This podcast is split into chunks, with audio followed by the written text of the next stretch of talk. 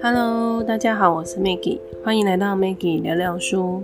今天要分享的这本书叫做《金钱心理学》，它的作者有两位，第一位叫丹·艾瑞利，第二个是杰夫·克莱斯勒。丹·艾瑞利同时还是《谁说人是理性的》这本书的作者。其实这两本书有一点相似，里面的内容其实有一些重叠。《金钱心理学》的内容。相较于另外一本书，它比较浅显易懂，里面几乎都是用故事来带入，让人比较容易了解人们为什么会这样花钱。那这本书呢，总共分成三大部分，首先是探讨金钱的定义，其次呢是人们如何看待金钱以及他们评估的方式，最后呢只是给予建议，让人们重新审视金钱。首先，第一个，金钱到底是什么？我们先来听一段故事。乔治是一般上班族，工作压力大，家里还有个嗷嗷待哺的小孩，财务状况十分吃紧。平时呢，省吃俭用，一顿饭都得精打细算。有一次，他出差到拉斯维加斯，进入到华丽的赌场，嘈杂的环境让他顿时忘记工作的压力。他从 ATM 取出了六千块钱。什么六块钱的手续费，反正等一下肯定可以赢回来。他坐在赌桌前面，手上的筹码一个个输出去，筹码的感觉好像跟金钱不太一样。就这样，他在一个小时内输掉了六千块钱。为什么日常消费和娱乐消费给人的感觉是如此的不同呢？我们可以每天早上省下五十块的咖啡，但是花在旅游的钱却毫不手软。当我们付现金时，会再三的考虑；但是如果是用刷卡消费，往往高出现金许多倍。其实，信用卡跟赌场的筹码是有相似的作用，在后面会跟大家说明一下。赌场的例子呢，看似只是在赌场才会发生，其实我们在这个社会上不知不觉中，也走入商人们的金钱陷阱中。远古时代，人们的购物都是以物换物。随着货币的发明，让人更能有效地交换物品。金钱它的优点是它很小，携带性方便，也可以分割。还有最大的功能就是它可以储存。但有些物品就没有这种储存功能啊，像食物它会发霉，它会坏掉。所以金钱的发明呢，可以让人专心在每个人的专业上。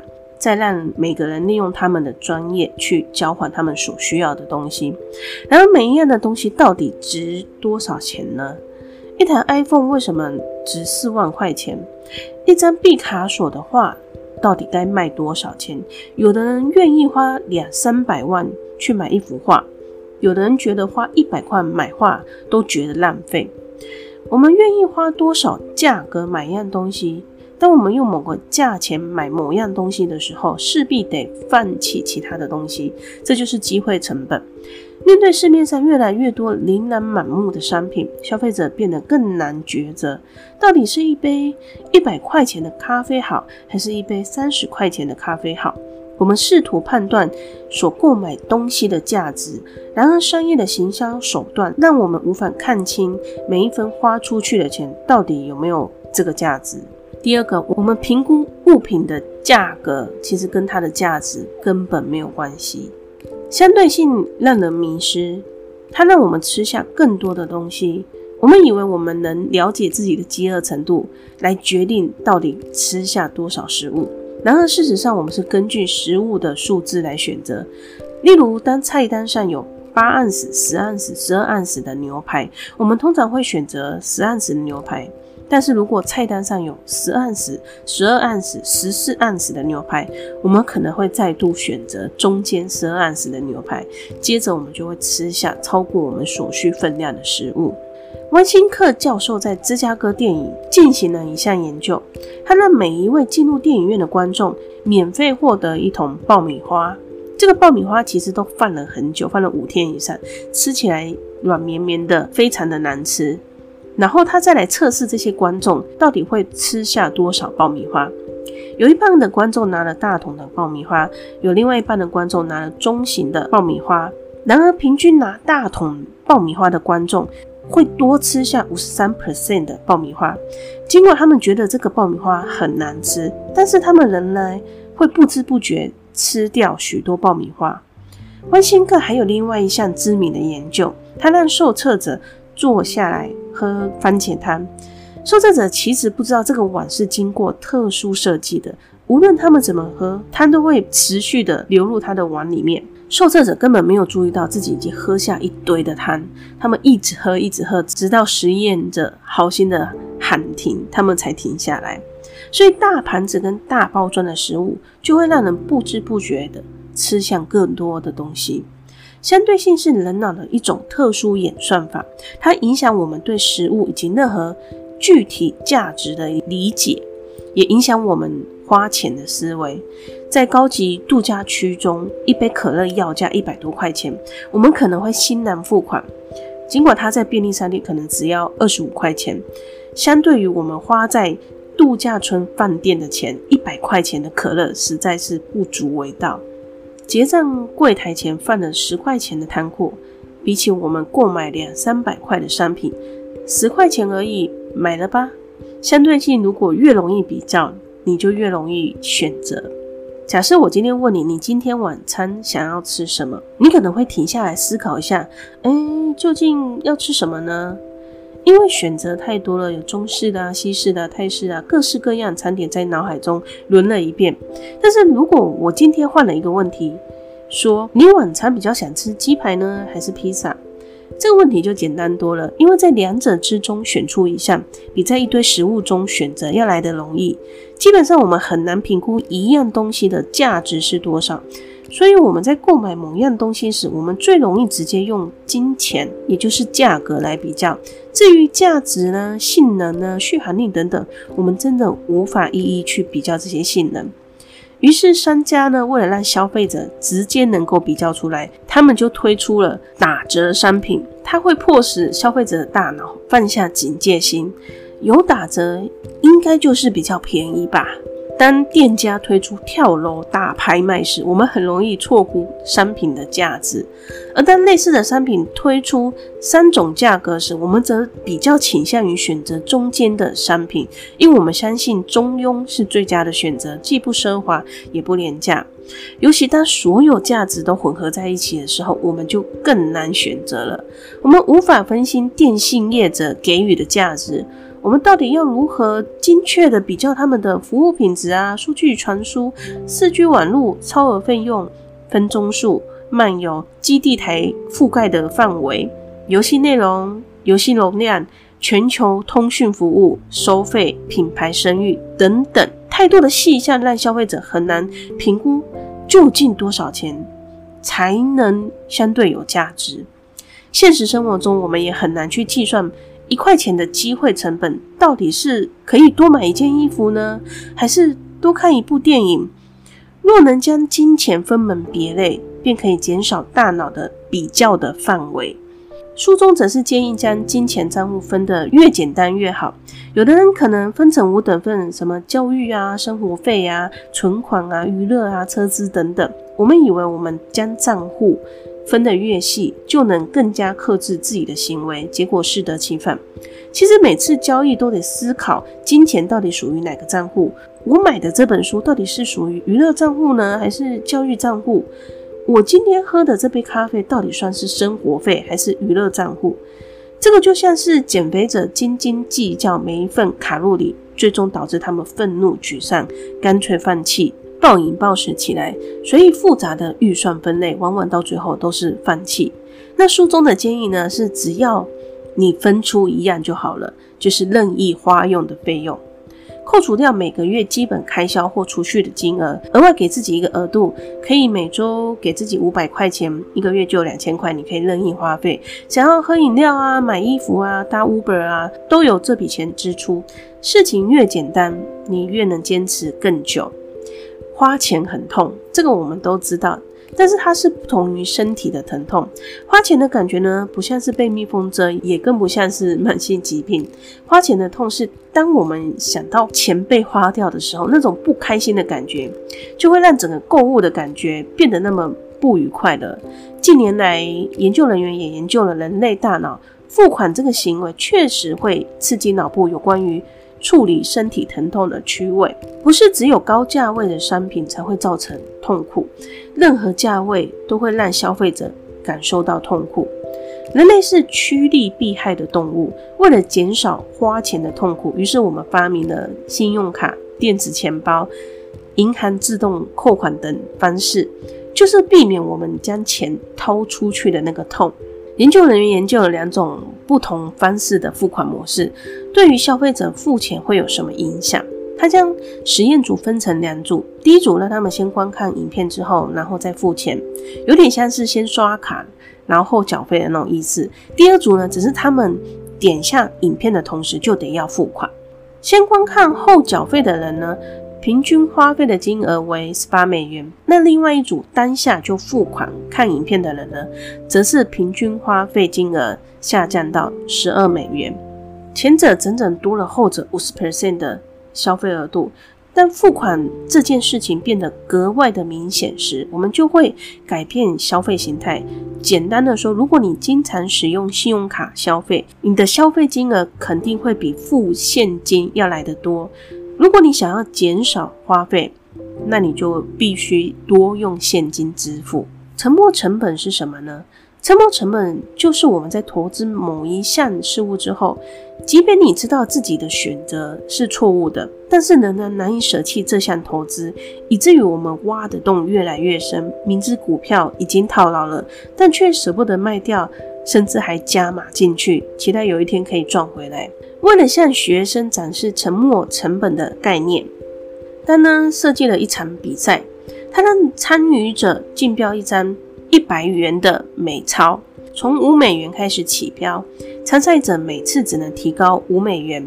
第一名得标者必须付出最终的金额，那没有问题嘛？那第二名未得标者呢，也得付出他喊出来的价钱。于是竞标就开始了。竞标的价格一直增加到第一名出价到五十五美元，第二名出价到五十美元，两者加起来的价格已经远远超过竞标的物品，也就是一百块美元。好，竞标流程继续下去，有人喊到了八十五美元，当喊到九十美元的时候，实验者先喊了暂停，并且提醒所有的参赛者，告诉他们。竞标物品只有一百元美钞，现在喊了九十美元，意味着他们只能赚十美元。实验者问他们说：“你们是否要继续竞标呢？”那对方当然是喊说要。于是呢，竞标继续。当喊价超过一百美元的时候，我们以为竞标应该就要停止嘛。然而出价者并不愿意喊停。由于第二名的竞标一想到他得付出九十五美元，却什么也得不到时，他们就会无止境的继续喊下去，因为他们不想付出九十五美元的沉没成本。单说啊，他曾经利用一百欧元赚到了五百九十欧元，沉没成本真的会让人无法理智停损。所以他说的最好的方式就是两种：第一个，自始至终就不要参加这个比赛，就是不要买股票、不要竞标等等。那第二个呢？如果你真的参与了，一定要设立停损点。语言有神奇的力量，故事可以扭曲人的价值观。人们透过文字、语言来体验美好。我们若是对这一项体验或是事物的评价越高，人们就愿意支付更多的钱，即便事情并没有改变。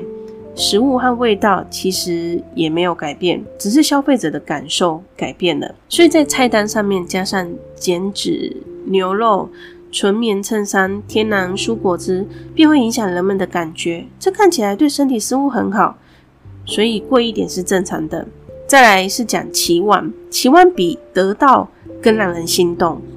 期望呢，就是期待的那个意思。期待使我们的购买变成一种很美好的体验。当某样物品还没有得到之前，我们都会满心期待，脑中会分泌脑内啡。期望的反面就是担心，它是另一种负面的期待，担心事情可能越来越糟，即使事情还没有发生。但是我们就会紧张，感觉压力大，难以忍受。